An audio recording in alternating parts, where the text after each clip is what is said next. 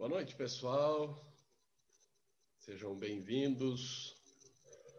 Ok, vamos começar. E eu quero começar com um texto que está no livro de Atos, capítulo 16, a história de uma jovem. Então, nós vamos ler o texto de Atos, capítulo 16, versículo 16. É a respeito de uma jovem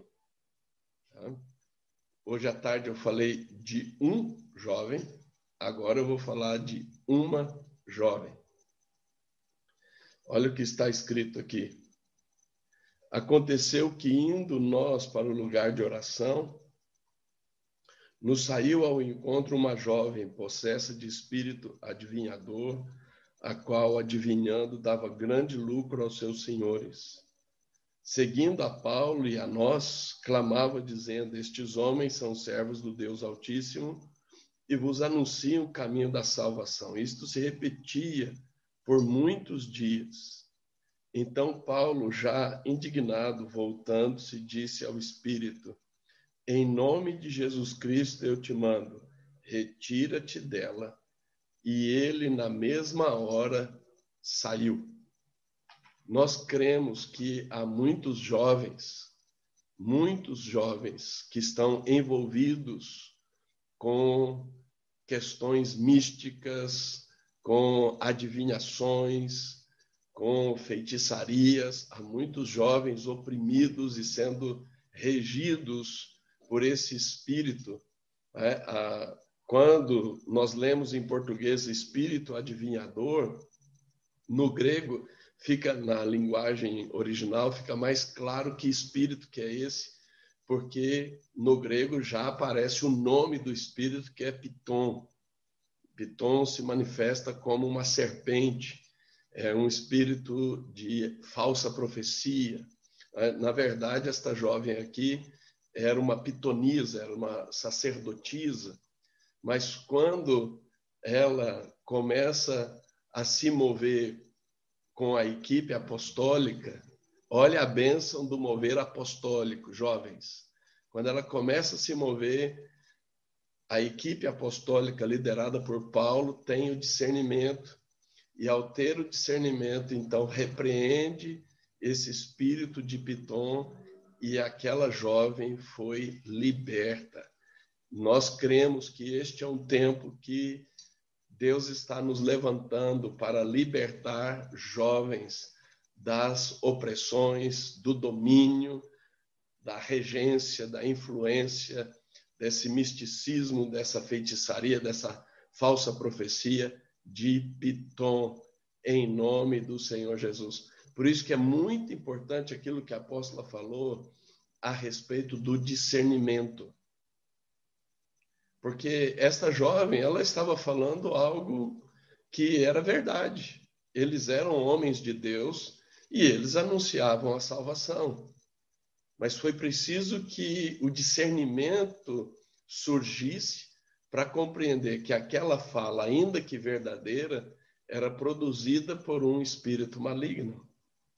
E aí aquela jovem foi liberta. Então, nós proclamamos que o Senhor está levantando nova safra neste mover apostólico para discernir o que se fala e, ao discernir, perceber a operação de Piton e libertar os jovens desta influência maligna. E como diz Paulo em, Gala, em Colossenses 1,13, ele nos libertou do império das trevas e nos transportou para o reino do Filho do seu amor. Nós proclamamos que Deus está levantando você, Deus está levantando nova safra para, neste mover apostólico, discernir as ações malignas, as ações dos espíritos malignos e, com autoridade, repreender e libertar os jovens do império das trevas para transportá-los e inseri-los no reino de Deus. Amém? Você crê nisso? Você crê neste mover apostólico? Aleluia. Então agora nós vamos orar com a Júlia. A bola está com você, Júlia. Boa noite. Vocês conseguem me ouvir bem? Amém. Senhor, nesta noite eu quero te louvar e te agradecer, Senhor, por este congresso, te louvar pela vida dos apóstolos e por tudo que o Senhor tem trabalhado e ainda vai trabalhar nas nossas vidas a partir deste congresso, Senhor. Eu oro para que todas essas palavras estejam frutificando e multiplicando em nossos corações a 30, a 60 e a 100 por um, Pai. E eu proclamo em nome de Jesus que nós, jovens, somos fortalecidos no Senhor e na força do seu poder, que nós somos capacitados pela tua graça, Pai, para atravessar, para romper com todo paradigma, com toda religiosidade, com todo engano, para romper com os zeitgeist e fundamentar a tua verdade em nossas vidas, Senhor, pois nós não somos frutos dessa geração, mas nós somos frutos do teu reino, Pai. Portanto, ajuda-nos, Senhor, na nossa incredulidade, estabelece a tua ordem, ó Pai, em nossas vidas, estabelece a tua ordem em cada uma das características que foram apresentadas. E eu também te peço, Pai, que nos dê sabedoria e discernimento para enfrentarmos os desafios da nossa geração, Senhor. Nós declaramos a nossa confiança em Ti e pelo sangue de Jesus nós decretamos triunfo completo, Pai, sobre todo medo, seja o medo da perda, o medo de errar, o medo de ficar por fora, Pai, de qualquer tipo, Pai. E nós declaramos em nome de Jesus que o teu amor lança fora todo medo e que a tua palavra nos livra, nos liberta de toda confusão, Senhor. Nós proclamamos que nós, Nova Safra, não nos moveremos pela força pela nossa própria força ou pelo nosso próprio entendimento, Senhor, mas nós nos moveremos pelo Teu Espírito Santo, Senhor. E por fim, Pai, eu quero te pedir que o Senhor abra os nossos olhos nesta noite, fala conosco, Pai, e desperta o nosso espírito, ó Deus, para esta revolução do reino na geração Z, em nome de Jesus, Pai. Amém. Amém. Glória a Deus. Uma coisa que eu quero compartilhar com você é que hoje, à tarde, né, enquanto a apóstola estava falando da misoginia, e principalmente a hora que ela tocou na questão da misoginia internalizada, falando né, da misoginia provocada pelas próprias mulheres, né, nós vimos que alguns rapazes aqui, aqui do Nova Safra deram algumas risadas. Então, deixa eu dizer algo aqui. Nós somos vigias, e os vigias vêm e os vigias comunicam. E aí, o que, que eu quero colocar para você de maneira muito clara? Que essas expressões de risada são manifestações de misoginia. Então, é preciso que vocês, principalmente você, jovem, rapaz, que estava participando aqui do Nova Safra, que estava dando risadinha para lá e para cá, é, enquanto a apóstola estava falando de misoginia, deixa eu te dizer, você já está expressando a sua misoginia, a sua prática de misoginia, ok? Então, é importante que você perceba e se arrependa e você renuncie, você é, coloque ordem no seu raciocínio, alinhe a sua prática com o reino de Deus.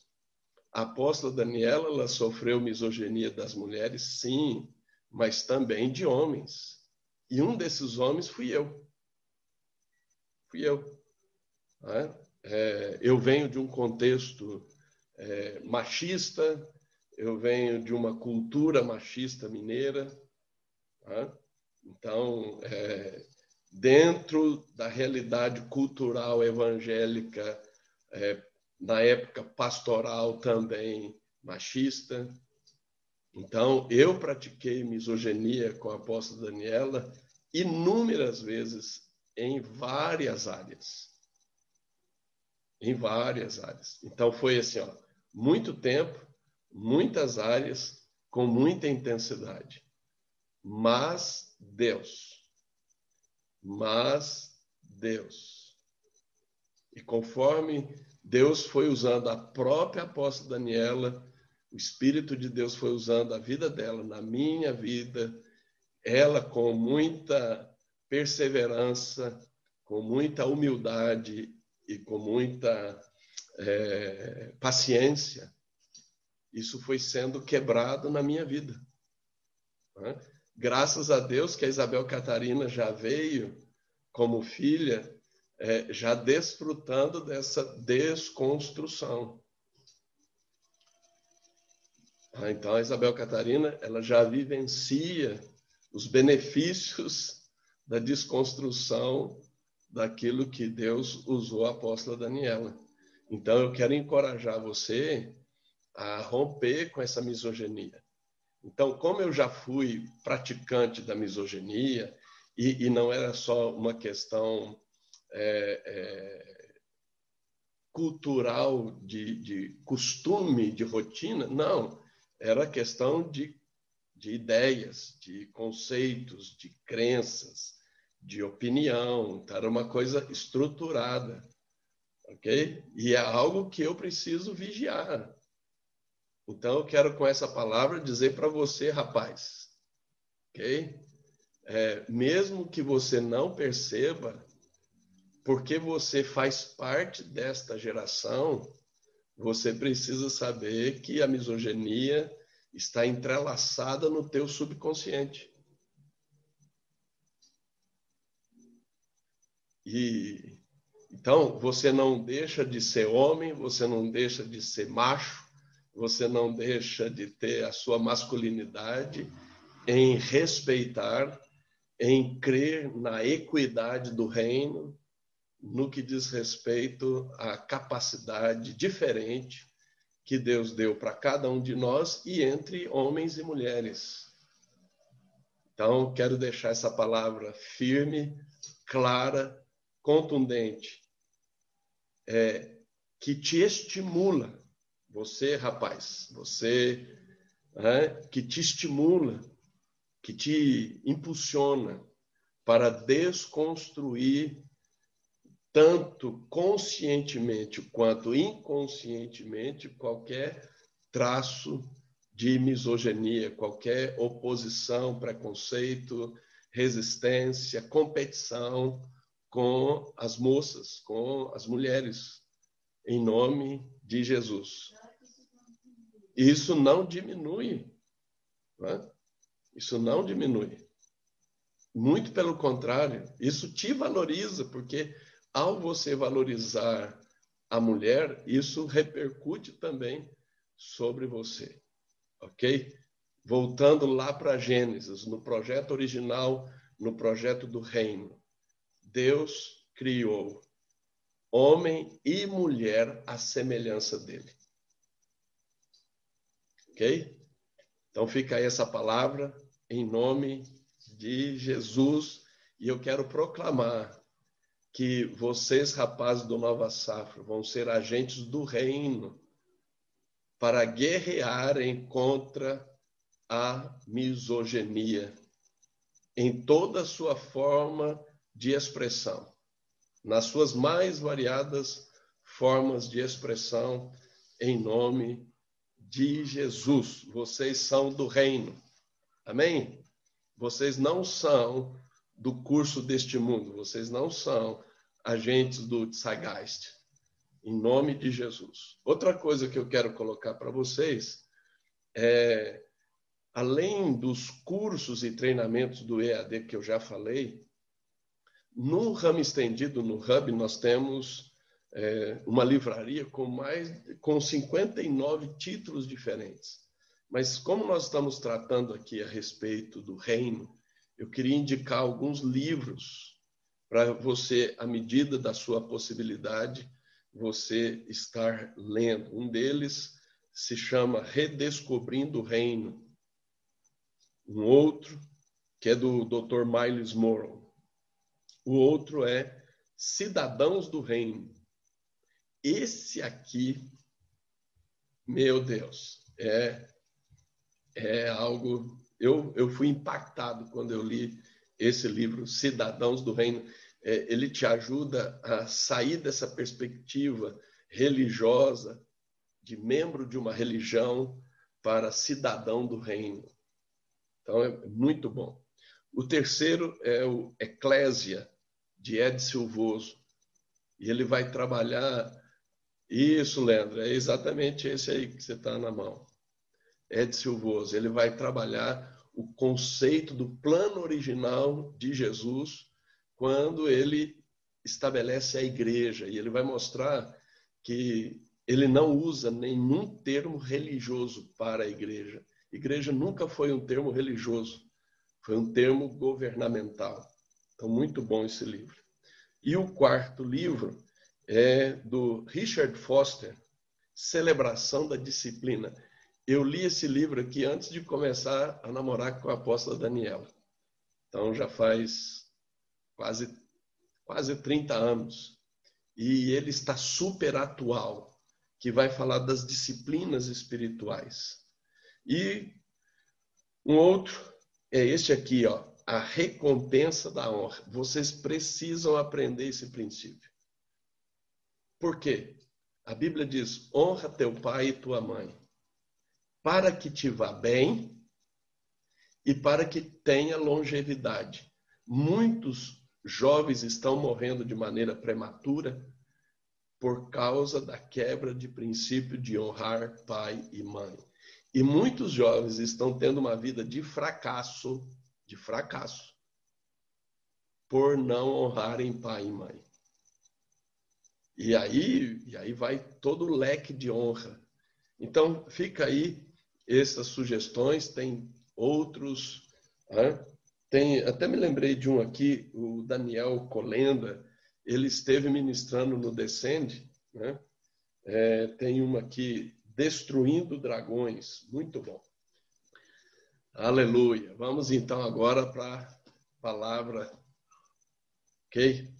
Vamos orar. Pai, no nome de Jesus, nós oramos e pedimos que o Senhor traga um mover fresco de revelação, que a luz da revelação da tua palavra brilhe sobre todos os jovens do Nova Safra, em nome de Jesus. Eu quero compartilhar com vocês sobre a unção Tissalar na geração Z. A unção Tissalar na geração Z. Abra sua Bíblia no livro de Ageu. No livro de Ageu, no capítulo de número 1 versículo 9. Olha o que está escrito aí. No livro de Ageu, capítulo 1, versículo 9. Esperastes o muito, e eis que veio a ser pouco. E esse pouco, quando o trouxestes para casa, eu com um assopro o dissipei. Por quê? Diz o Senhor dos Exércitos: por causa da minha casa que permanece em ruínas ao passo que cada um de vós corre por causa de sua própria casa. Veja, isso estava acontecendo nos dias de Ageu, mas quando nós olhamos para esse versículo, tem aqui algumas características da geração Z. É, uma das características da geração Z é essa expectativa muito alta, principalmente no sentido financeiro, de ganhar dinheiro. Essa expectativa alta. É, é algo é, até fantasioso. Tá? Olha aí. Esperastes o muito. E faz parte dessa, até dessa questão financeira. Quando você é, estuda sobre a geração Z, isso é uma das coisas assim que fica mais, mais em evidência. Esse sentido de, de enriquecer, de prosperar. Né? Mas o texto está dizendo: esperaste muito, de uma maneira, essa expectativa fantasiosa, e eis que veio a ser pouco. E esse pouco, quando trouxeste para casa, eu com um assopro dissipei. Então tem uma expectativa alta, só que na realidade não atinge, aí se frustra. Então vocês precisam da unção salar para que vocês não caiam nessa armadilha, dessa expectativa fantasiosa e de, dessa frustração profunda. Agora, onde que está o X da questão? Veja lá no finalzinho. Por que, diz o Senhor dos Exércitos? por causa da minha casa que permanece em ruínas, ao passo que cada um de vós corre por causa de sua própria casa. O que, que a apóstola Daniela falou sobre é, o pragmatismo? O que, que a apóstola Daniela falou sobre a personificação? So, como? O personalismo. É isso aqui. Então eu quero trazer essa palavra hoje para romper com essa expectativa fantasiosa, com essa armadilha da frustração profunda e romper com esse personalismo, com essa cultura do eu. Mesmo porque a palavra de Deus diz que não é bom e nem é sábio você correr atrás daquilo que é seu interesse apenas. Ok? Você faz parte do reino. Amém? Amém? Nós estamos aqui na revolução do reino, na geração Z. E uma das ferramentas para você sair desse imbróglio é a unção tissalar. A unção tissalar. Então, nós vamos ver o que, que é esta unção e como que a geração Z deve se mover para fluir nesta unção de salar, triunfando sobre a expectativa alta, a frustração profunda e desse egoísmo, desse individualismo. Ok? Vamos lá. Um dos aspectos da revolução do reino é o movimento na unção tissalar. O que é unção? Unção é a manifestação do poder do Espírito Santo. Simples assim. O que é unção? A unção é a manifestação do poder do Espírito Santo. Em Zacarias 4:6 está escrito assim, o Senhor dizendo para Zorobabel: não por força, nem poder, mas pelo meu espírito, diz o Senhor dos Exércitos. O Senhor dos Exércitos estava dizendo para Zorobabel que para ele cumprir o seu propósito, ele precisava agir no poder do Espírito Santo, não por força e nem poder. No hebraico, esta palavra força tem a ver com competência, com habilidade. E poder tem a ver com esforço com empenho. E o Senhor dos Exércitos estava dizendo para Zorobabel, não por competência, por habilidade, nem por sacrifício, por esforço, mas pelo meu espírito, diz o Senhor dos Exércitos. Quando você vai para o Salmo 24, o salmista pergunta a respeito: quem é o Rei da Glória? o Rei da Glória é o Senhor dos Exércitos. Então nós poderemos dizer assim: olha, não por força, nem poder, mas pelo Espírito do Rei da Glória. Então, no reino, você se move no poder do Espírito Santo. Você não despreza a sua competência, você não despreza o seu sacrifício, o seu esforço, mas a sua dependência é do poder sobrenatural do Espírito Santo de Deus. Por isso que quando Jesus ressuscita e ele fica 40 dias, 40 dias, falando das coisas do reino para os seus discípulos, uma das coisas que ele diz para eles é que eles não deveriam se ausentar de Jerusalém até que eles fossem revestidos do poder do Espírito Santo. Ficai em Jerusalém, até que do alto sejais revestidos de poder. Em Atos 1:8 especificamente ele declara: "E recebereis poder ao descer sobre vós o Espírito Santo, e sereis minhas testemunhas, tanto em Jerusalém como em toda a Judéia e Samaria e até os confins da terra." OK? Então nós precisamos deste poder do Espírito Santo.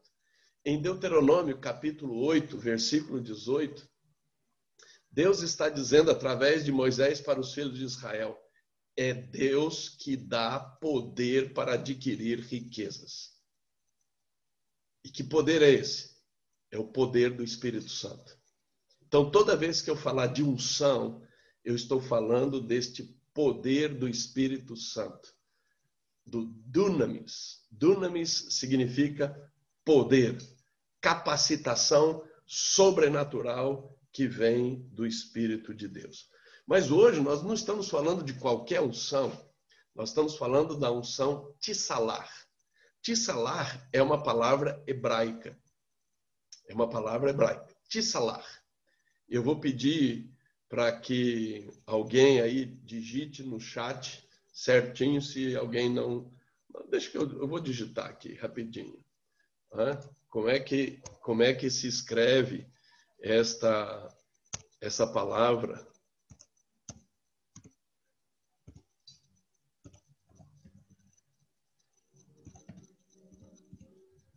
Ó, já está aí no já está aí no chat como que se escreve essa palavra, ó. Salah. OK? Salah. Então é uma palavra hebraica. Abra sua Bíblia no livro de Josué, capítulo 1, a partir do versículo 6 até o versículo de número 9. Olha o que está escrito aí. Josué, capítulo 1, do versículo 6 ao 9. Diz assim: Sê forte e corajoso, porque tu farás este povo herdar a terra que, sob juramento, prometi dar a seus pais. Tão somente ser forte e muito corajoso para teres o cuidado de fazer segundo toda a lei que meu servo Moisés te ordenou. Dela não te desvies nem para a direita nem para a esquerda, para que sejas bem-sucedido por onde quer que andares. Essa palavra bem-sucedido aqui é tissalar. Tá? E aí continua. Não cesses de falar deste livro da lei, antes medita nele dia e noite, para que tenhas o cuidado de fazer segundo tudo quanto nele está escrito. Então farás prosperar. A palavra prosperar aqui é tsalar. Prosperar o teu caminho e serás bem-sucedido. A palavra bem-sucedido aqui é tissalar. E eu creio que vocês perceberam duas questões que acompanham aqui a palavra tissalar. Primeiro, ser forte e corajoso. Tissalar não é para gente covarde. Tissalar é para gente que tem ânimo, que tem coragem, pessoa destemida. E o outro aspecto aqui muito importante, fundamental, é a Escritura, a palavra de Deus, a lei de Deus, a Torá. Então, esses dois fundamentos acompanham, eles solidificam o tissalar, que é ser bem-sucedido, que é prosperar. Agora, vá para o Salmo de número 1. No Salmo de número 1, essa palavra vai aparecer novamente. Abra sua Bíblia no Salmo de número 1. Vamos lá. Salmo de número 1, a partir do versículo 1. Olha o que está escrito. Bem-aventurado o homem que não anda no conselho dos ímpios, não se detém no caminho dos pecadores, nem se assenta na roda dos escarnecedores. Antes o seu prazer está na lei do Senhor e na sua lei medita de dia e de noite. Ele é como a árvore plantada junto à corrente de águas, que no devido tempo dá o seu fruto, e cuja folhagem não murcha, e tudo quanto ele faz será bem sucedido. Tissalar. Quando nós olhamos para o Salmo de número 1, a palavra tissalar, ela está primeiro dentro desta questão do prazer na lei do Senhor, meditando nela de dia e de noite.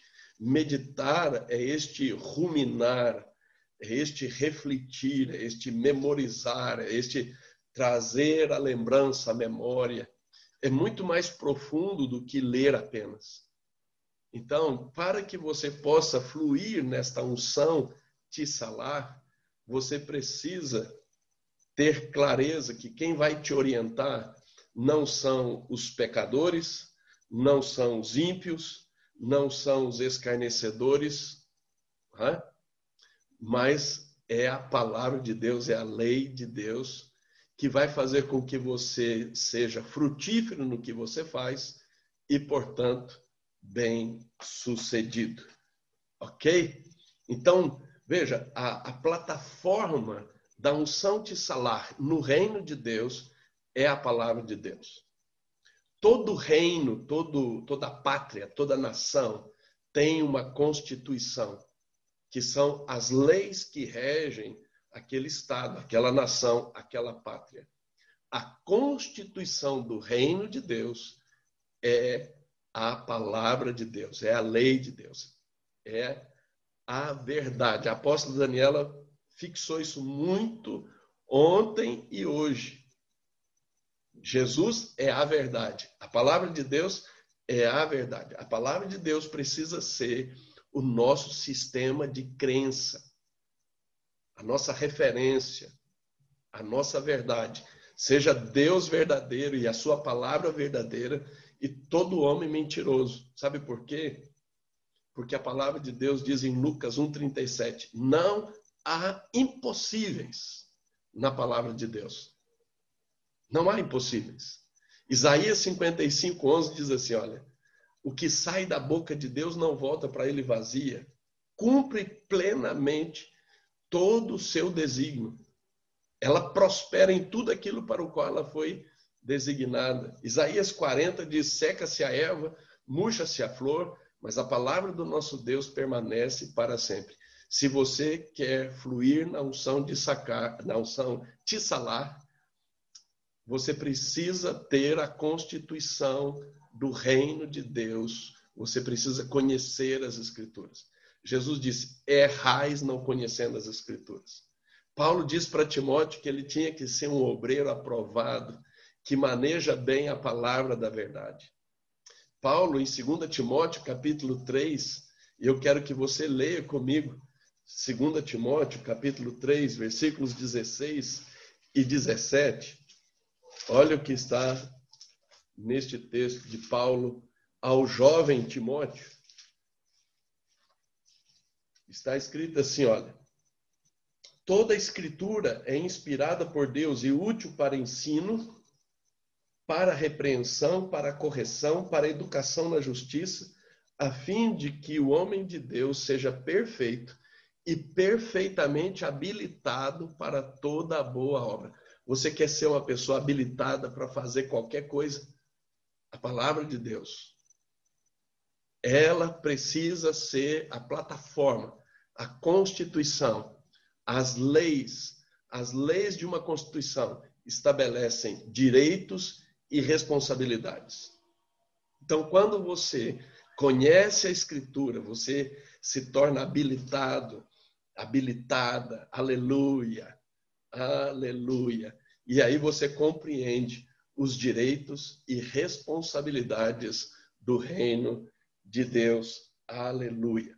Quando você vai para o dicionário bíblico sobre essa palavra tissalar, tissalar significa avançar. É quando você assimila, quando você usufrui de recursos e com aquele recurso você tem esse movimento de avanço. Significa ser lucrativo. Olha que tremendo. A unção de te salar, ela te leva a essa perspectiva lucrativa. Tem o sentido de prosperar, de prosperidade, e tem o sentido de ser bem-sucedido, de sucesso. Veja, no reino de Deus, Deus não planejou você para o fracasso. Ei, Deus não planejou você, jovem, para o fracasso, para a frustração. Por isso que ele quer trabalhar para que você não tenha essa expectativa fantasiosa, não caia na frustração profunda, no fracasso profundo, na insuficiência econômica, financeira, dentro desse egoísmo, desse individualismo. Em nome de Jesus, eu proclamo que os jovens do Nova Safra são jovens que avançam, são jovens lucrativos. Agora, deixa eu passar a espada aqui. Não é ser lucrativo pelo espírito de Piton, que nós lemos aqui no início da reunião hoje. Então, nós passamos a espada. É um lucrativo que não está fundamentado na avareza, na ganância, mas nos princípios do reino, nas bênçãos do reino, em nome de Jesus. Por isso que Piton está pegando muitos jovens hoje. Jovens da geração Z porque querem prosperar e a expectativa para prosperar, para ser bem-sucedido, para ser reconhecido, para ser famoso, está lá nas alturas. Está dentro das prioridades da geração Z. Mas eu proclamo que os jovens do Nova Safra não andarão segundo Zeitgeist, mas segundo o poder do Espírito Santo, a unção te salar, em nome de Jesus. Uma outra questão muito importante é esta unção do avanço, esta unção que capacita você a alcançar lucro, que capacita você a prosperar, que capacita você a ser bem-sucedido, ter sucesso. Quais as áreas que ela opera? que ela opera, melhor dizendo. Deixa eu te dizer, ela opera na esfera social. É esta unção que faz você avançar, faz você prosperar, ser bem-sucedido nos relacionamentos. Isso inclui tanto relacionamentos de amizade, isso inclui relacionamentos na rede de conexões profissionais, quanto na área afetiva. Hoje, hoje na, em perguntas e respostas, foi feita uma pergunta para a apóstola Daniela exatamente sobre essa questão de, do relacionamento afetivo. E ela abordou com muita clareza, com muita ênfase, a questão do discernimento. E eu quero colocar um outro aspecto, que é o aspecto da unção salar. É este poder do Espírito Santo que vai capacitar você a ter relacionamentos bem-sucedidos dentro dos princípios do reino. Que esta unção que vai fazer com que você não viva isoladamente, porque não é bom, Gênesis capítulo 2, e não é sábio, Provérbios capítulo 18, você viver sozinho. É esta unção salar que vai fazer você avançar, prosperar, ser bem-sucedido na esfera social, nos relacionamentos, para cumprir o seu propósito. Segunda área, segunda esfera que esta unção opera é na saúde integral, na área da saúde. Espírito, alma e corpo.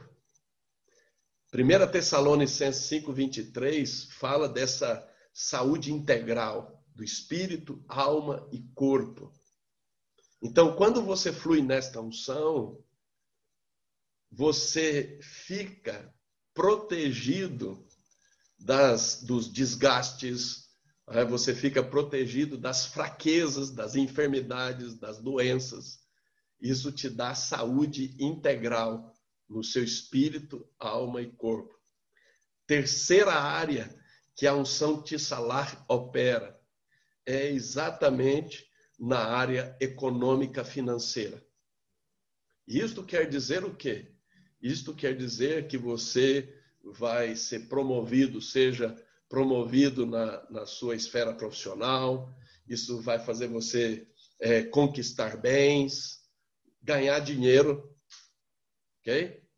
dentro dos princípios do reino de Deus, não pela ganância, avareza, cobiça, inveja, não idolatrando os bens ou o dinheiro, mas sendo alguém que avança, que prospera, que pela unção de Deus dentro dos princípios do reino, alcança lucro.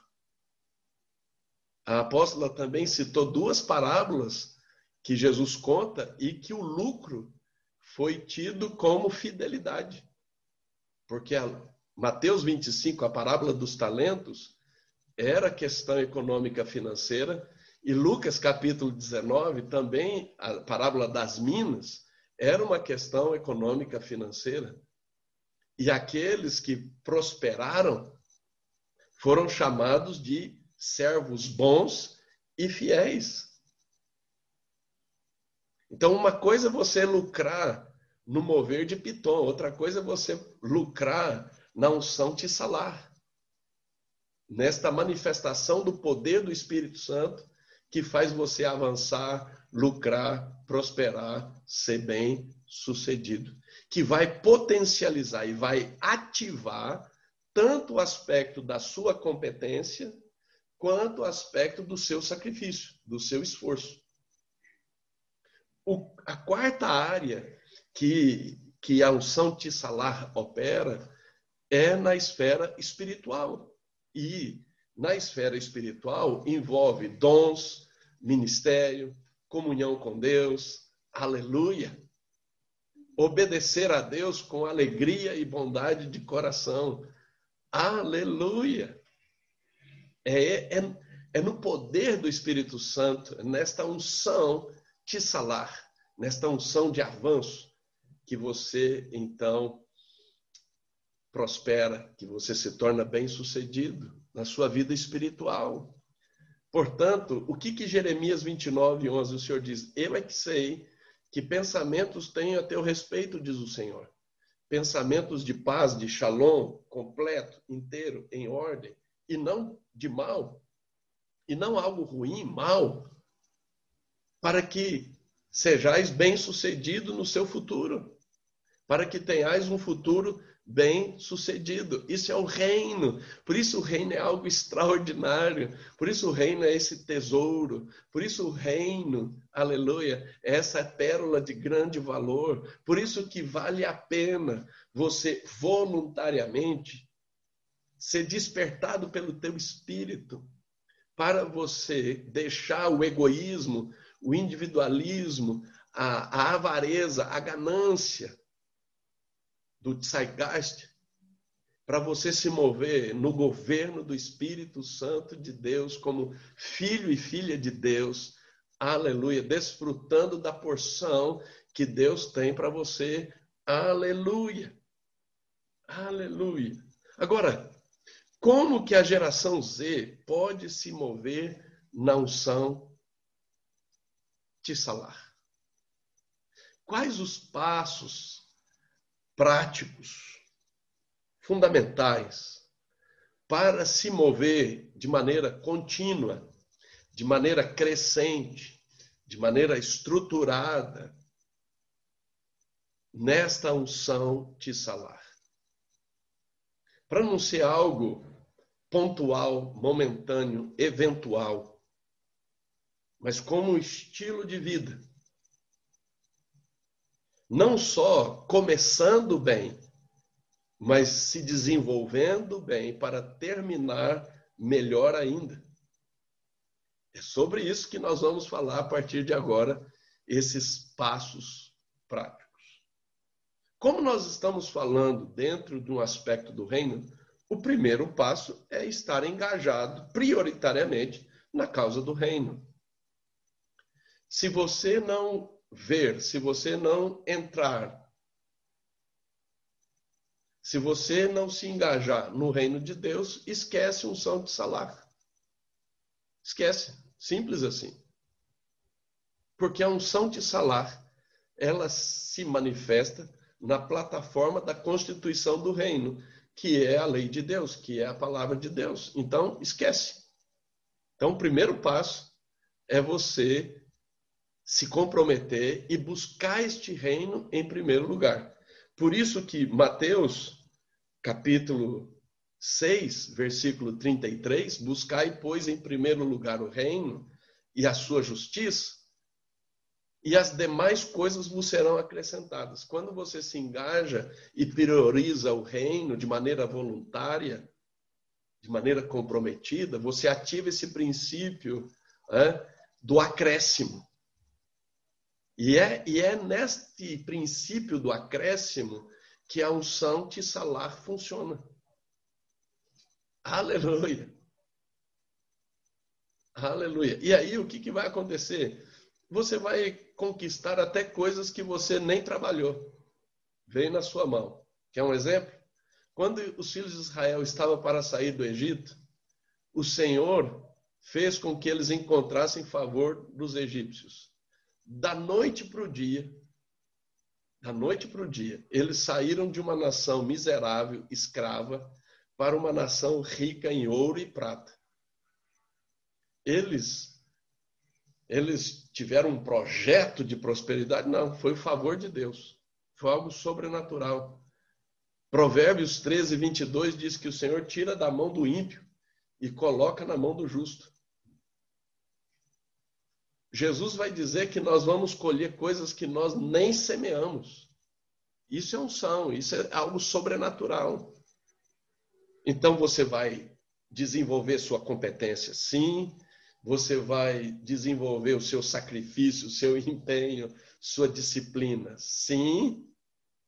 Mas a sua dependência é do poder sobrenatural do Espírito Santo, porque você é comprometido com o reino.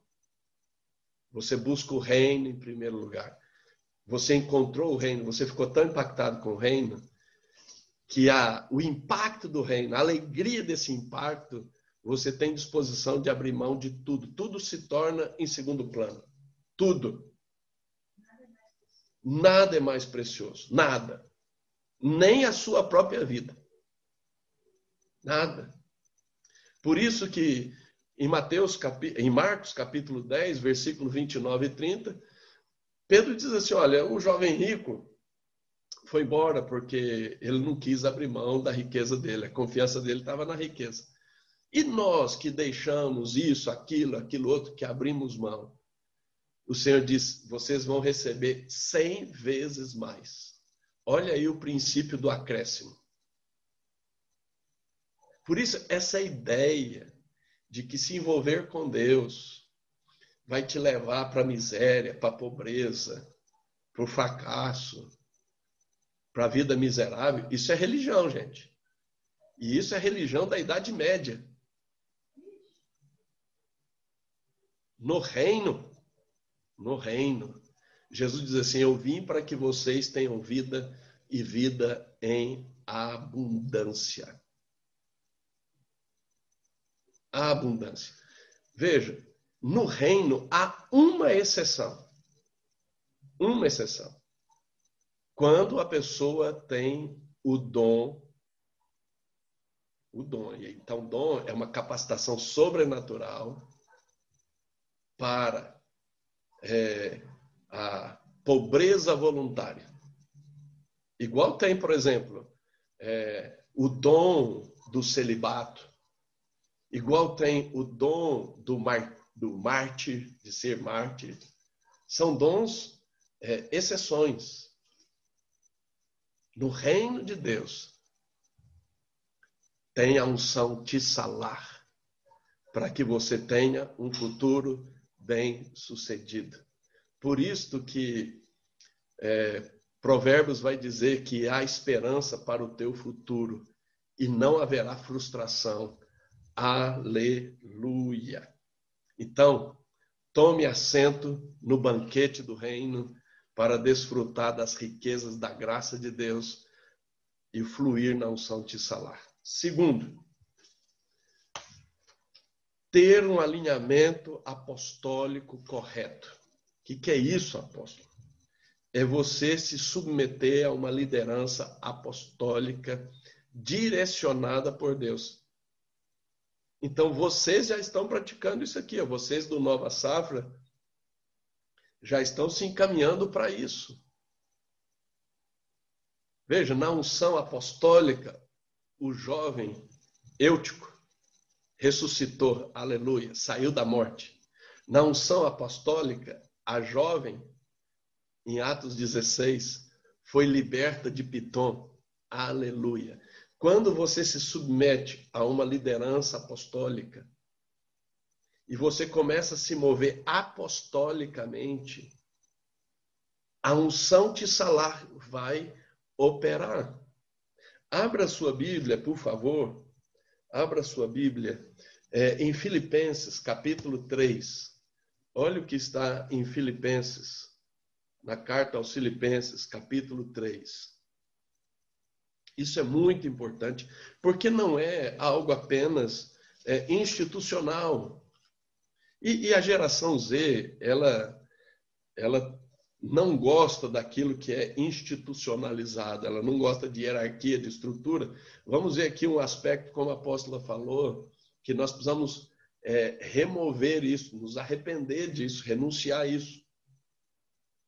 Veja o que está em Filipenses, capítulo 3, versículo 17. Paulo diz assim: Irmãos, sede meus imitadores e observai os que andam segundo o modelo que tendes em nós. Pois muitos andam entre nós, dos quais, repetidas vezes, eu vos dizia, e agora vos digo, até chorando, que são inimigos da cruz de Cristo, o destino deles é a perdição o Deus deles é o ventre, e a glória deles é a sua infâmia, visto que só se preocupam com as coisas terrenas, pois a nossa pátria está nos céus, onde também aguardamos o Salvador. No reino há uma liderança apostólica que precisa servir para você de modelo. De modelo. E aí o que, que você vai fazer? Você vai observar, observar como que a apóstola se move, o que, que ela ensina, o que, que ela orienta, quais são os alertas que ela dá, as mentorias, olhar para o apóstolo Adriano, como que ele se move, o que ele ensina, e assim por diante.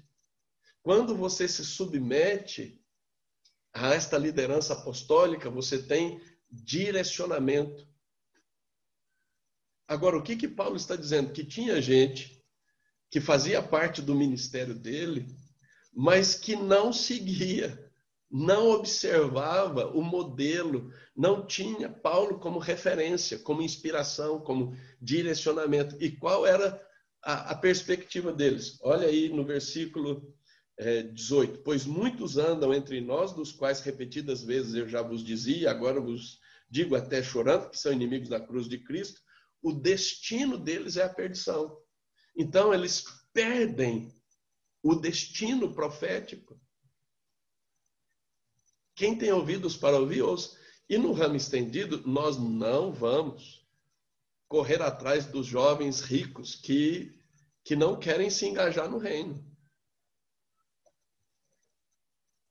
Quem tem ouvidos para ouvir, é, ouça o que o Senhor está dizendo. Sabe por quê? Quando você se submete nessa, nesse, nessa autoridade apostólica, a autoridade apostólica libera sobre você esta unção de salar estabelecendo ordem. O reino de Deus tem ordem. E é na unção apostólica que esta ordem vai sendo estabelecida, supervisionada, encorajada. Aleluia. Por exemplo, em Tito, na carta do apóstolo Paulo em Tito, capítulo 1, versículo 5, fica clara esta questão de ordem.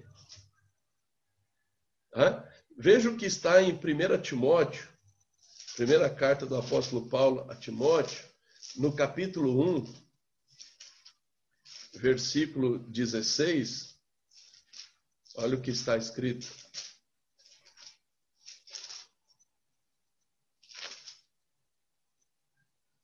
Aqui.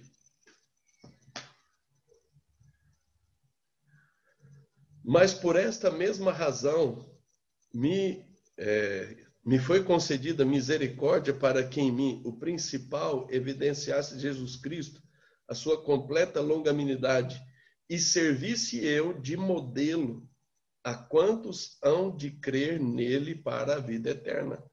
Os apóstolos são modelos são referências para direcionar, para inspirar, para encorajar, para mentorear. E isto é extremamente importante em nome de Jesus. Terceiro passo. O terceiro passo é você ter clareza dentro do propósito humano, que é o reino, que é exercer o reino, que é governar no reino de Deus, é o seu propósito específico. E o que é propósito? A palavra hebraica para propósito é refets. E refets, que é propósito, que tem a ver com essência, significado, objetivo principal, tem a ver diretamente com satisfação. Hum.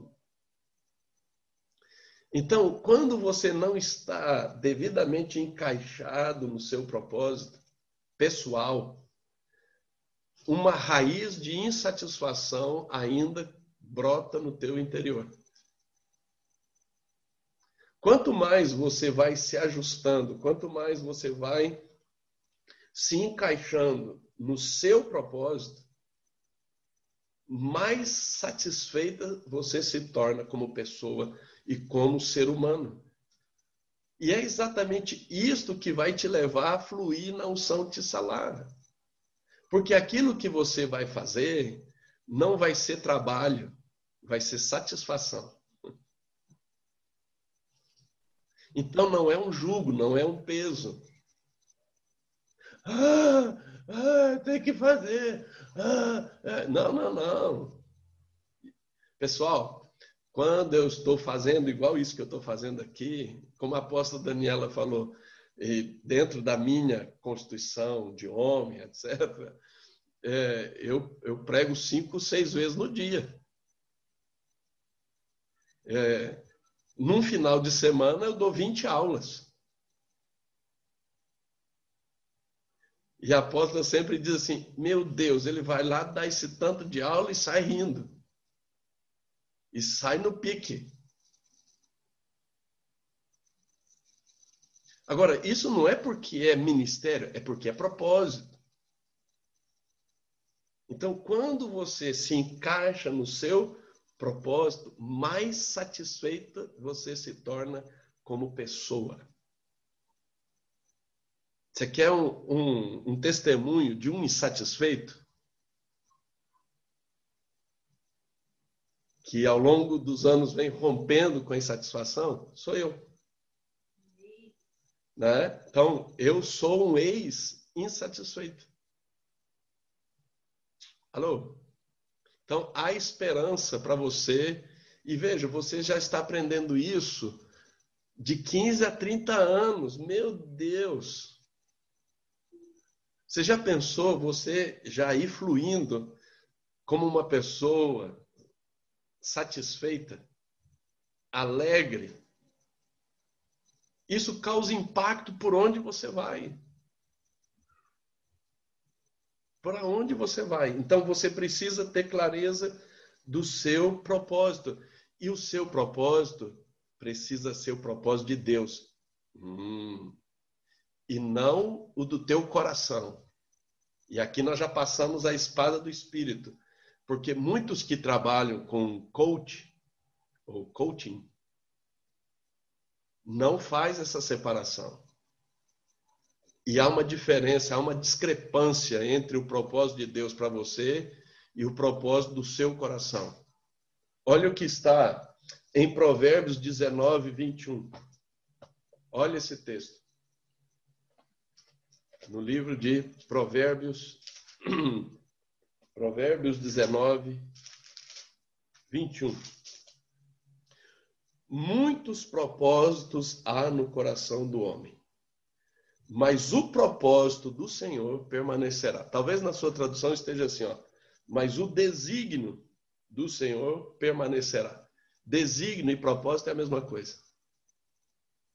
Então, muitos são, e veja, aquilo que a apóstola falou, é, esta geração Z, ela é pragmática, que ela sabe o que ela não quer, mas ela fica indefinida naquilo que ela quer. Então, quando você olha e percebe que o coração do homem tem muitos propósitos, aí, aí é difícil definir, fala a verdade. Mas o propósito. Deus tem o propósito para você. E é este propósito que faz você permanecer, que faz você é, prosperar, não fracassar. E é isso, gente. É isso que a unção te salar proporciona. Quando você olha, por exemplo, é, o Salmo 139, 16, Deus planejou para você algo escrito, determinado e detalhado. E é Ele que sabe. Então, você me pergunta, apóstolo, como é que eu vou descobrir meu propósito?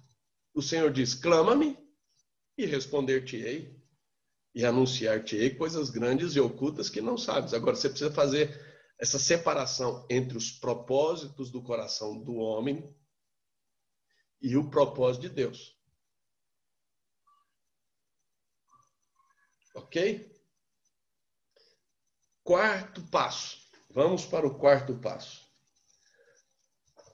andar na sabedoria da unção de Issacar.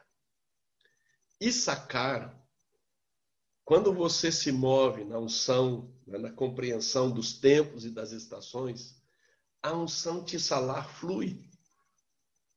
Porque Issacar significa recompensa. Repete comigo. Issacar significa recompensa.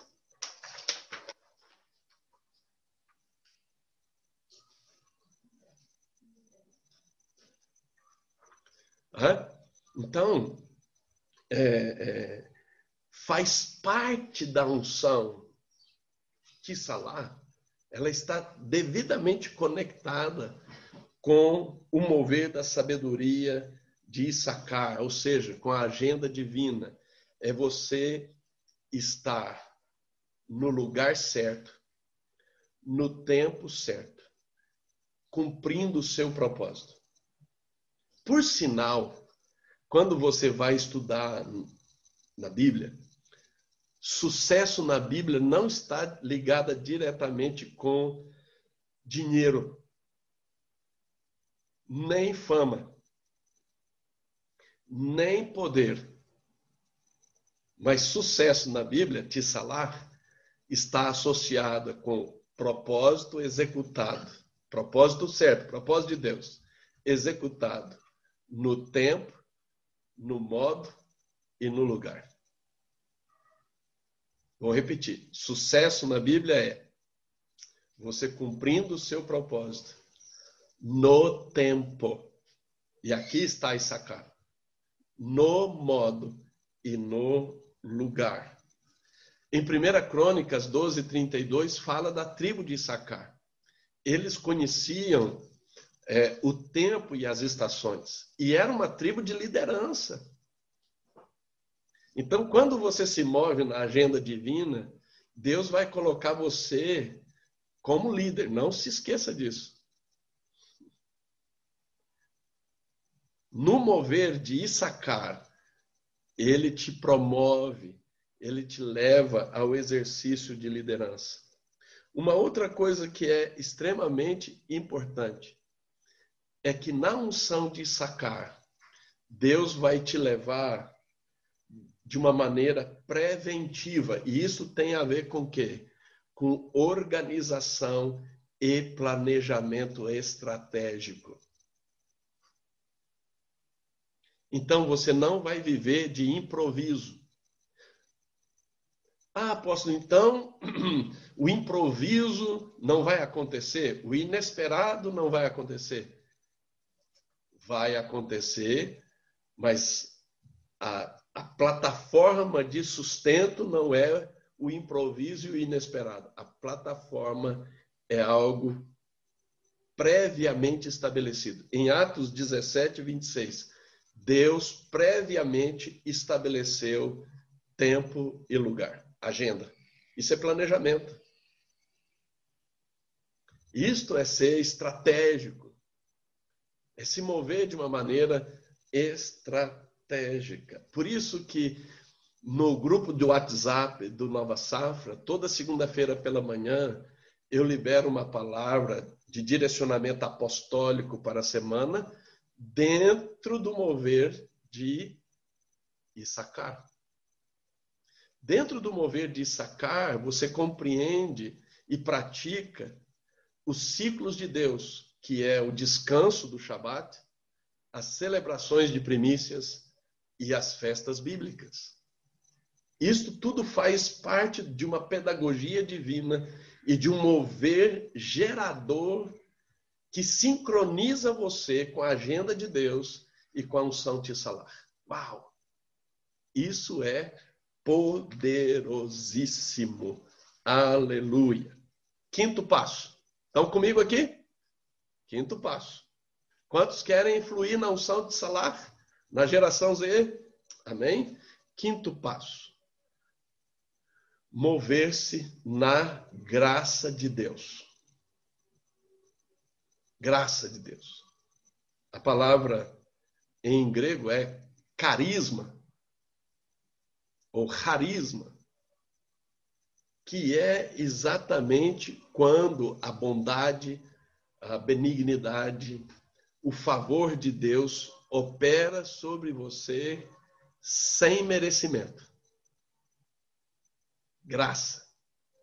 E aí você me pergunta, apóstolo, como é que eu vou operar na graça de Deus e a unção Tissalar vai vai ser desatada.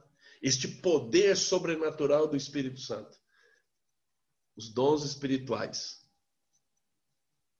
1 Pedro 4,10. Servi ou trabalhai né, de maneira a servir uns aos outros, conforme o dom que cada um recebeu de Deus, como bons mordomos da graça de Deus.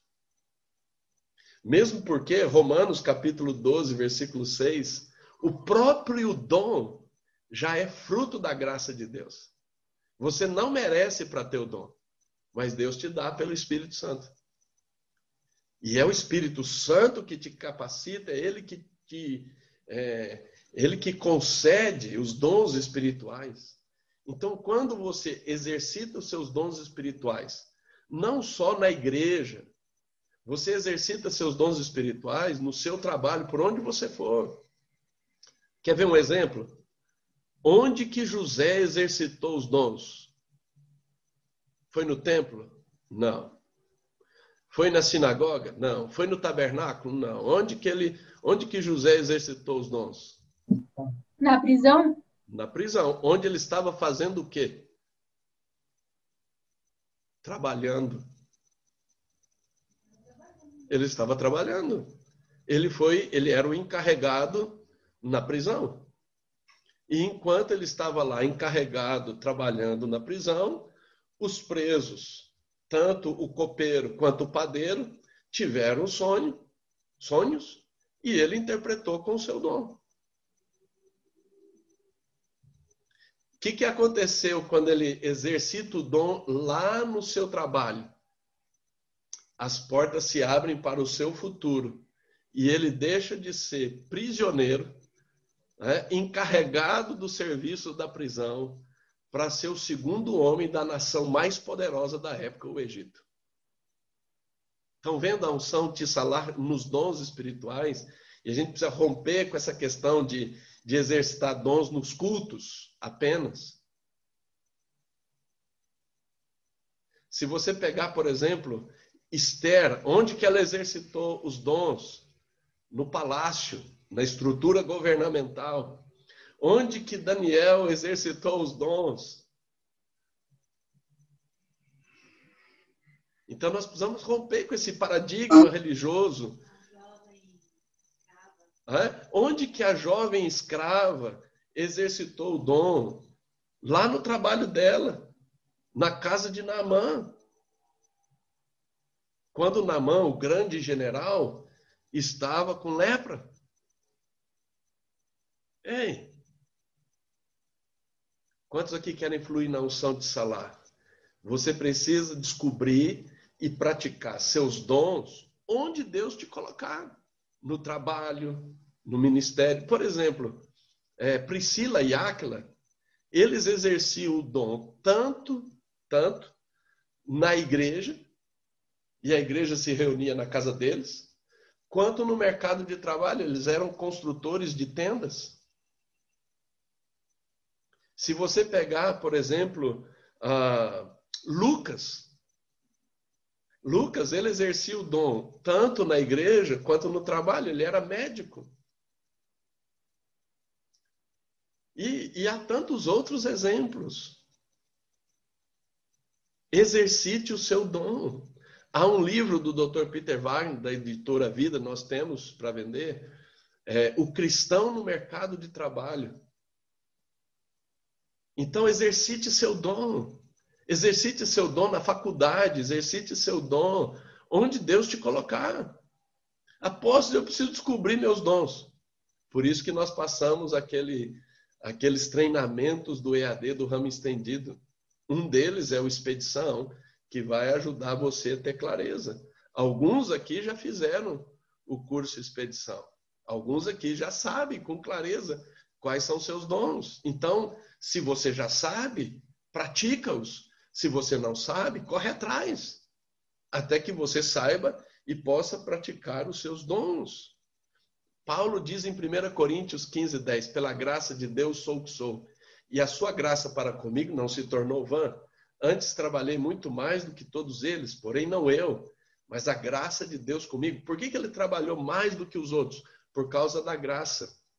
Agora, normalmente a gente cita esse versículo fora de contexto. Paulo, quando escreve este texto de 1 Coríntios 15, 10, ele estava defendendo o seu dom apostólico.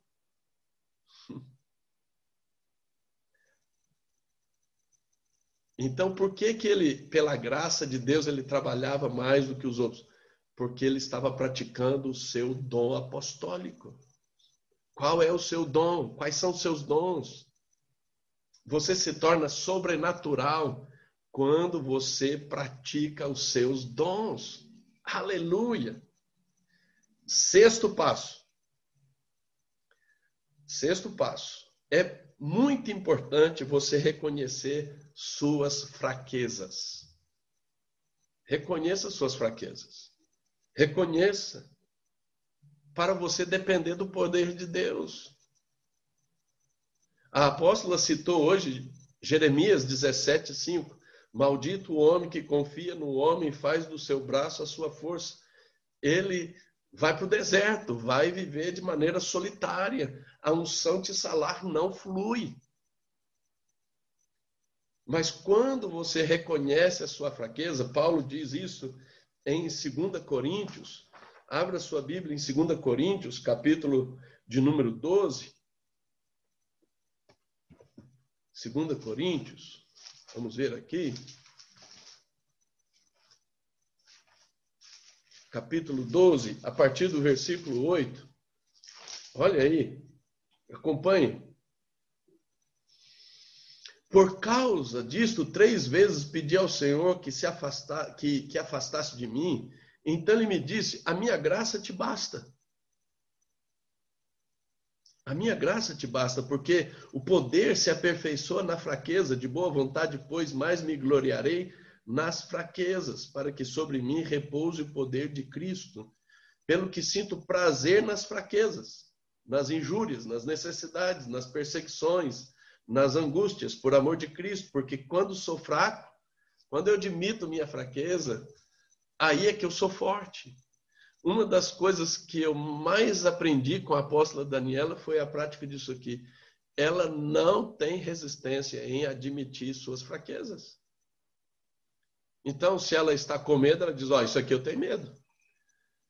Se ela não tem fé suficiente, ela diz: Ó, oh, isso aqui eu não tenho fé suficiente. Quando nós estávamos né, para sair da igreja tradicional, que nós fazíamos parte, ela chegou para mim, a gente era recém, recém-casado, ela chegou para mim e disse assim: Olha, eu não tenho fé para tomar essa decisão. Não tenho fé. Então, disse: Vamos dar um passo para trás e vamos trabalhar para que esta fé seja levantada. E ela trabalhou tanto a fé que ela teve não só condições de sair, mas nunca se arrependeu, nem por um segundo. Nem assim, será? Não, não, não, não teve. E ao longo dos anos eu fui aprendendo. Eu, eu já era mais orgulhoso, mais né, machista. Então, eu, eu ainda levei mais tempo. Mas tenho aprendido que quando nós admitimos, então, se você está cansado, admita seu cansaço. Se você está irritado, admita sua irritação.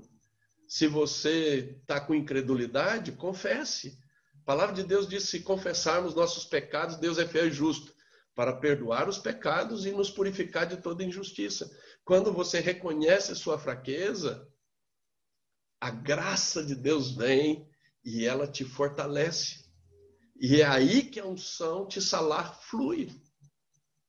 E aí a própria unção vai te ensinar. A Bíblia diz que a unção ensina, ela vai te, te ensinar aquilo que você vai ter que é, reorganizar, que você vai ter que é, reformular o seu planejamento ou ajustar decisões e etc. A própria unção vai te ensinar, mas primeiro você precisa admitir e reconhecer as suas fraquezas. E quando você reconhece, Paulo fala em Filipenses 4,13: tudo posso naquele que me fortalece. Então não é reconhecer a fraqueza para ficar no mimimi. Né? Não é reconhecer a fraqueza para ficar depressivo. Não é reconhecer a fraqueza para idolatrar a fraqueza. Mas é para ser fortalecido pelo Senhor. Então você admite a sua fraqueza e declara: a graça de Deus me basta. A graça de Deus me fortalece.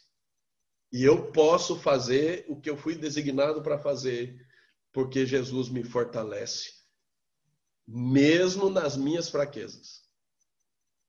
Então, agora, nós vamos para o sétimo passo: ter disposição para ser líder. Não se iluda. Eu não conheço absolutamente ninguém, e pelo que eu já tenho estudado, e os especialistas na área é, de referência, mesmo no mundo secular, você, quando você começa a se mover na unção de salar, a unção de salar vai te colocar por cabeça e não por cauda. E vai fazer com que você esteja por cima e não por baixo. Então, se você não tiver uma disposição para liderar, você vai entrar num processo de autossabotagem. E eu conheço nesses 30 anos e, e mais, eu já vi muita gente se sabotar exatamente porque não tem disposição de liderar, de ir na frente. Liderar e ir na frente. Quando você diz assim, ah, que time que está liderando o campeonato? É o que está na frente.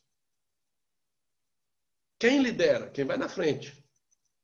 Quem põe a cara para bater, quem, quem toma iniciativa. E a unção te salar, ela te exalta.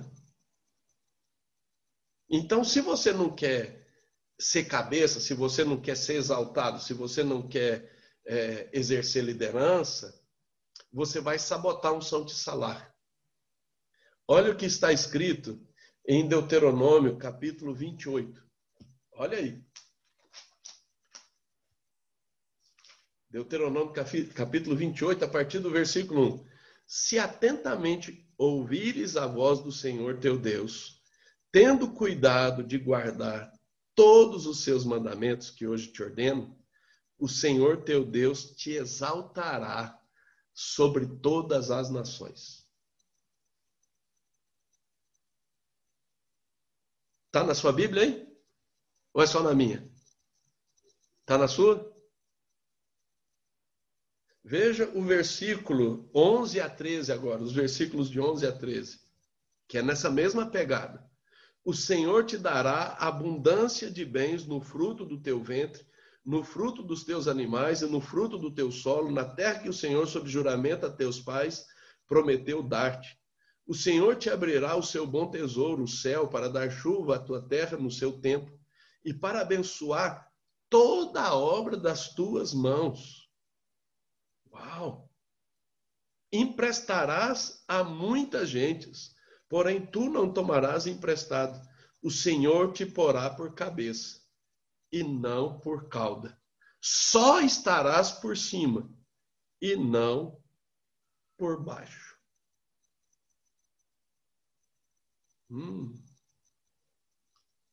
Eu achei que tivesse só na minha Bíblia. Está aí na sua Bíblia, não está?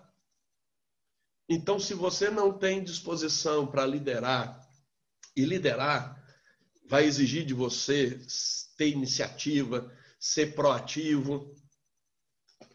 Liderar vai exigir que você saia da passividade, do comodismo, da parcimônia, da fantasia, da inércia, da preguiça.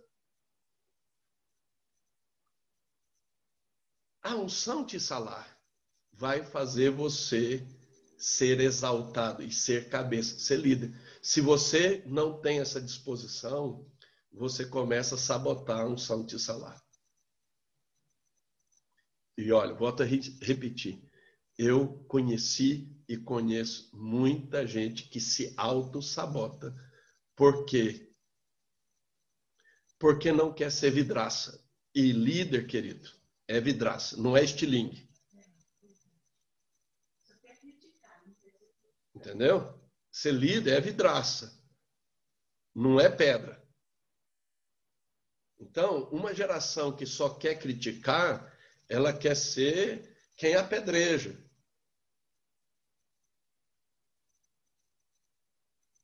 E não se iluda. Quando você se torna líder, você se torna exaltado, cabeça, você se evidencia, não se iluda.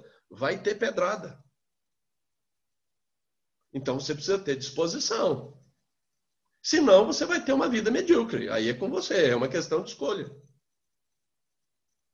Só que depois não fica choramingando. Então, não fica esperando muito porque o muito não vai vir. O que vai vir vai ser pouco, e o pouco que vier, Deus ainda vai assoprar.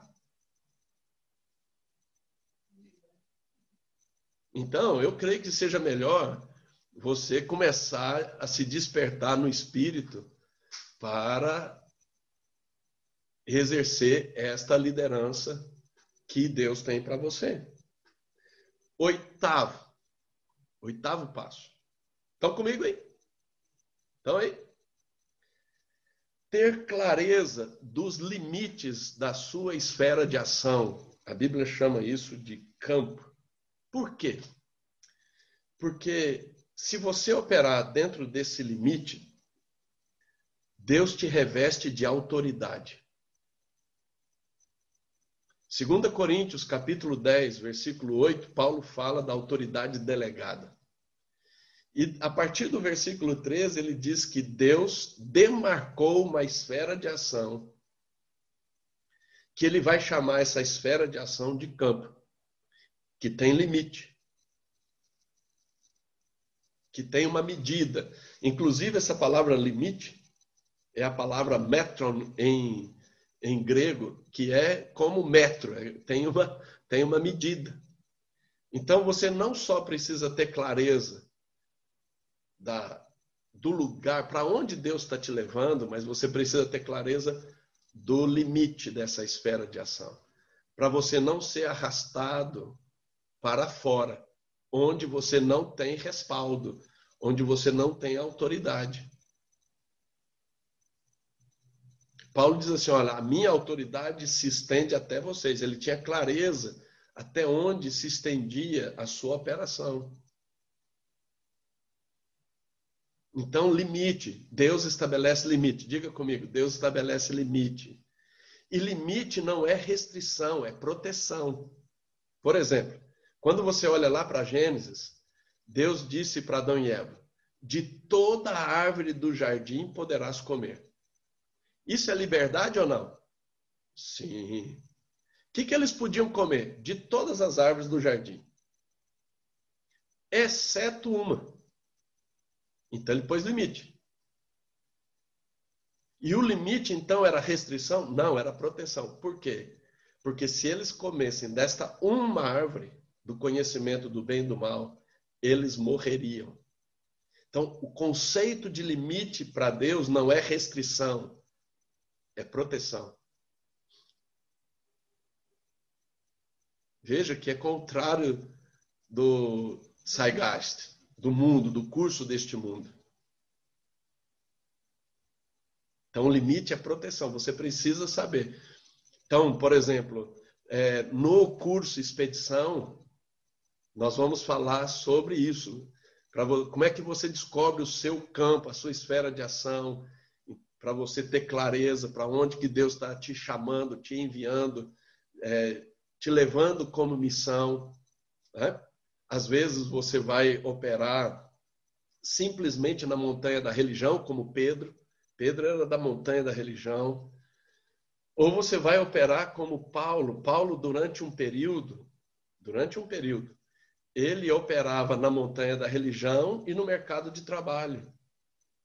Já falei aqui de Lucas. Lucas operava na montanha da religião e no mercado de trabalho. Você vai perceber, por exemplo, que Esther operou só no mercado de trabalho. Você vai perceber que Daniel operou só no mercado de trabalho levando o reino. Quem tem ouvidos para ouvir, ouça. Então você precisa ter clareza. Lídia, por exemplo, ela operava, ela era uma mulher de negócio, mas ela também era uma apóstola, então ela operava tanto no mercado de trabalho quanto no mercado da religião. Eu já falei aqui, Priscila e Áquila. Então você precisa definir né? Por exemplo, enquanto Pedro tinha o campo entre os judeus, Paulo tinha um campo entre os gentios. E a mesma graça que opera na vida de um dentro do campo é a mesma graça que opera na vida do outro no outro campo. Então você precisa ir construindo essa clareza. Apóstolo, hoje eu não tenho clareza, mas eu estou aqui te dando este insight, né? esse impulso para você ir trabalhando isso, porque isso é muito importante. Ok? Glória a Deus. E nós vamos agora para o nono passo. E aqui eu vou te confrontar. E eu sei que eu já venho te confrontando, mas agora, porque agora eu vou mexer no seu bolso. No seu bolso. Se você quer fluir na unção de salar, você precisa ser fiel nos dízimos, nas primícias e nas ofertas. Ah, apóstolo, eu não trabalho. Você tem mesada? Tem. Então você tem condições de ter dízimo, primícia e oferta. Ah, mas é pouco. A Bíblia diz: ser fiel no pouco, sobre o muito te colocarei. É aí que você começa a construir esta unção tissalar. E não é algo simplesmente, não é você, ah, hoje eu vou ofertar e para. Não, é estilo de vida, é semeadura, é o princípio de semeadura e colheita. Então, deixa eu te perguntar, você é fiel todo mês ou toda a renda que você tem, você tem sido fiel nos dízimos, nas primícias e nas ofertas. Então, quando você tem isso como estilo de vida, em momentos especiais, Deus vai falar com você sobre algo especial para destravar o teu futuro.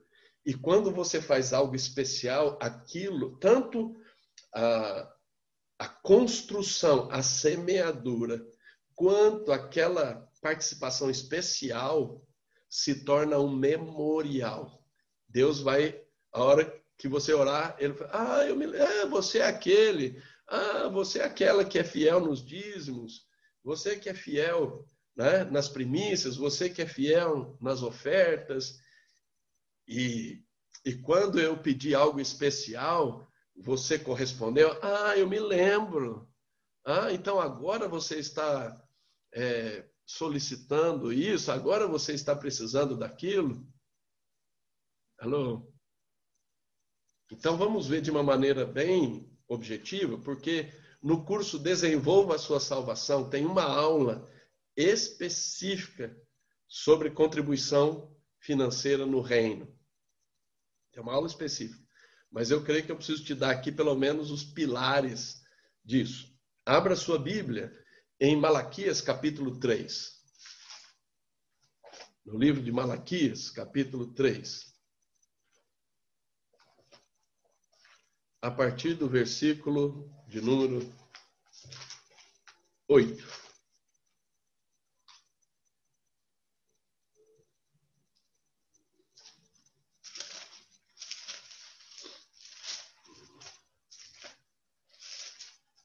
Malaquias, capítulo 3, a partir do versículo 8, diz assim: Roubará o homem a Deus? Todavia vós me roubais. É? Em que te roubamos? Eu vou ler de novo. Roubará homem a Deus? Todavia vós me roubais e dizeis: Em que te roubamos? Nos dízimos e nas ofertas. Com maldição sois amaldiçoados, porque a mim me roubais vós a nação toda. Trazei todos os dízimos, não é alguns, não é algo eventual, de vez em quando. Trazei todos os dízimos à casa do tesouro para que haja mantimento na minha casa. Provai-me nisto, diz o Senhor dos Exércitos, se eu não vos abrir as janelas do céu e não derramar sobre vós uma, uma bênção, vós bênção sem medida, por vossa causa repreenderei o devorador, para que não vos consuma o fruto da terra. A vossa vide no campo não será estéril, diz o Senhor dos Exércitos, e todas as nações vos chamarão felizes, porque vós sereis uma terra deleitosa, diz o Senhor dos Exércitos. Ele vai abrir as janelas dos céus, ele vai liberar bênçãos sem medida. Não, é, você será frutífero, aleluia. Aleluia.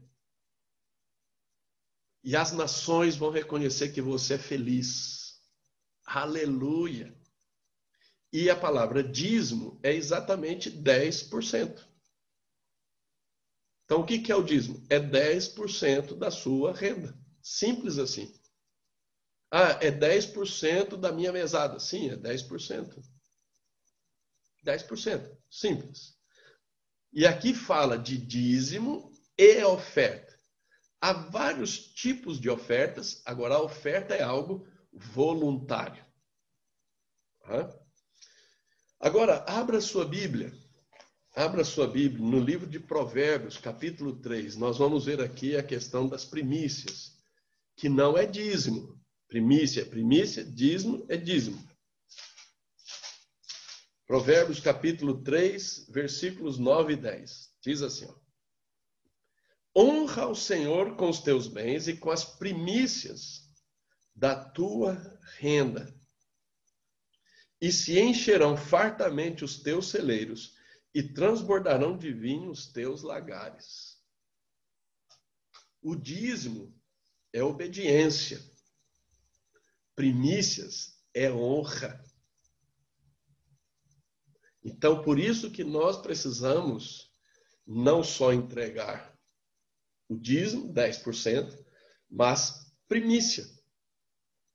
Com o dízimo nós obedecemos, com a primícia nós honramos. É o princípio da honra. Volto aqui a insistir que muitos estão morrendo prematuramente por quebrar princípio de honra perdem a longevidade por quebrar o princípio de honra. Então, quando você honra, você ativa o princípio da longevidade. Olha que tremendo, olha que poderoso. Você ativa a unção Tissalá. Então, mesmo que você não, não tenha, não seja é, fiel, né?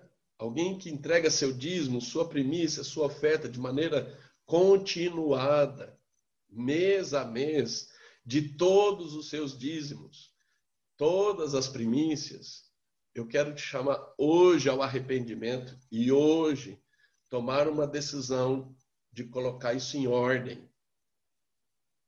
de começar com o que você tem.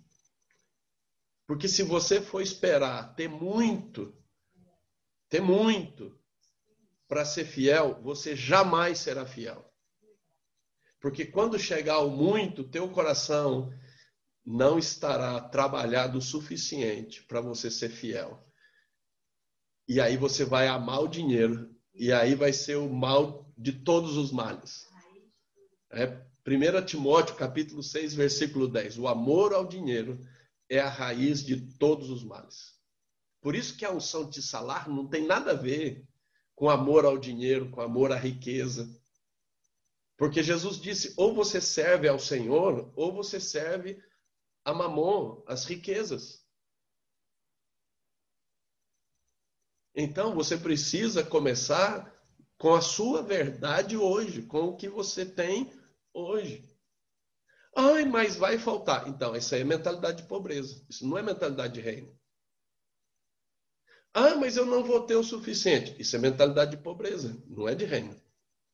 Porque se você tem mentalidade de reino, peraí. Se eu buscar o reino de Deus em primeiro lugar e a sua justiça, Deus é responsável por me suprir de maneira ampla e mais do que suficiente. Porque aos seus amados o Senhor dá enquanto dorme. Mas quando você tem uma mentalidade de pobreza, sabe como é que você vai viver? Comendo o pão de dores, o pão que o diabo amassou. E aí você acorda de manhã, dorme à tarde pensando como é que eu vou ganhar dinheiro. Mas quando você acorda de manhã, dorme, como é que eu vou buscar o reino de Deus em primeiro lugar, a sua justiça? Deus se encarrega de te suprir. Deus se encarrega de liberar a unção de salar. E aí, você me pergunta, apóstolo, como é que o dízimo é 10%? Então, é só fazer conta. E primícias? Então, abra sua Bíblia em Números, capítulo 18, versículos 12 e 13. Diz assim: já estamos concluindo aqui. Aguenta firme aí. Diz assim: ó, todo o melhor do azeite, do mosto, dos cereais, as suas primícias que derem ao Senhor, dei-as a ti. Os primeiros frutos de tudo que houver na terra, que trouxerem ao Senhor, serão teus. Então, há dois conceitos chaves para estabelecer a primícia. O melhor e o primeiro não tem uma porcentagem definida, 5%, 10%. Não tem. Então é você e Deus, e aí Deus está provando teu coração, ok? É você e Deus que vai definir esta porção. Acontece que ela tem duas características, que é o primeiro e é o melhor. Como é que os filhos de Israel faziam? em tempo de colheita, eles entravam no campo, olhavam onde que estavam os melhores frutos, eles iam lá e os primeiros frutos colhidos, e aí que vem a palavra homer, ou seja, é uma porção, é uma medida. Eles pegavam aquela porção e então levava para o sumo sacerdote como oferta mensal do primeiro e do melhor.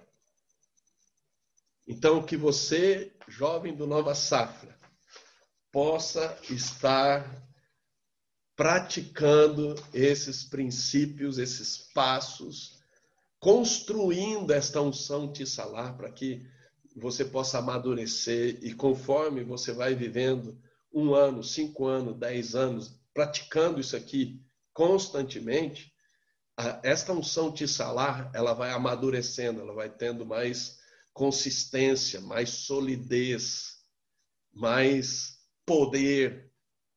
Você consegue se mover com maior discernimento, com maior eficácia, à medida que você pratica isso e pratica e pratica e pratica e pratica novamente e pratica. E aí você vai sendo trabalhado por Deus e aí você vai sendo trabalhado pela liderança apostólica e isso vai se tornando mais consistente e estruturado. Passo a passo, de maneira disciplinada. Amém? Então, só para relembrar o que é unção, é o poder do Espírito Santo. O que é tissalar? É esta capacidade sobrenatural para avançar, obter lucro, prosperar, ter sucesso. Qual é a plataforma? A constituição do reino, a palavra de Deus. Tissalar opera em quais áreas? Na área social, na área dos relacionamentos, na área econômica financeira, na área de bens, né? de prosperidade, de promoção. Terceira área, a área pessoal, que é saúde integral, espírito, alma e corpo. E a quarta área é espiritual, tanto no aspecto de dons, ministérios, comunhão com o Senhor. E quais são os passos? Primeiro, estar engajado prioritariamente no reino de Deus. Segundo, ter um alinhamento correto com a liderança apostólica. Terceiro, ter clareza do seu propósito pessoal no plano divino. Quarto, andar na sabedoria do mover de sacar na agenda divina. Quinto, mover-se na graça de Deus, tendo o conhecimento e a prática dos dons espirituais. Sexto, reconhecer as suas fraquezas e depender do poder de Deus. É aí que podemos de fato e de verdade fazer todas as coisas e romper com a insegurança. Sétimo, ter disposição para ser cabeça e não cauda, para exercer liderança, porque Deus vai te exaltar. Oitavo, ter clareza dos limites do seu campo, da sua esfera de ação. E nono, ser fiel nos dízimos, primícias e ofertas. Amém? Então nós vamos encerrar, vou pedir para a Júlia fazer oração, encerrando esse período em nome de Jesus. Vamos lá, Júlia. Pai, mais uma vez nós queremos te louvar e te agradecer, Senhor, por este movimento de jovens Nova Safra, Pai. Te agradecer por cada palavra que foi liberada, Senhor. E nós pedimos, ó Pai, para que o Teu Espírito Santo, ó Pai, diante de tudo que foi falado, das características, dos desafios, o passo a passo que o apóstolo colocou, para gente, que o Senhor esteja nos fortalecendo, Pai, e nos dando discernimento sabedoria, Pai, para nos movermos conforme o teu plano, conforme a tua palavra, conforme a tua vontade, Senhor. É, segundo o que o apóstolo falou neste culto sobre o nosso propósito, nossos dons para nós operarmos, né, dentro dessa unção de Salá, que o Senhor esteja nos dando essa visão de futuro, aqueles que ainda não têm clareza do seu propósito, do seu dom, que o Senhor esteja trazendo essa revelação, ó Pai, e encorajando, ó Pai, motivando cada um a, a querer fazer parte desse movimento do teu reino, a, a sentir satisfação em operar, ó Pai, manifestar o teu reino, trazer a tua palavra para e salvar os jovens, Senhor. Obrigada mais uma vez, ó Deus, por este momento nós entregamos nossas vidas diante de Ti, colocamos as áreas que o apóstolo apresentou nessa noite, que são a esfera social, a nossa saúde, a área econômica e financeira, a nossa esfera espiritual. Pedimos que Teu Espírito Santo esteja manifestando, Pai, Teu poder, a Tua unção de salat, a Tua unção parates, que esteja nos ajudando a romper, pois nós somos dos que avançam, nós somos dos que atravessam. Em nome de Jesus. Amém. Amém.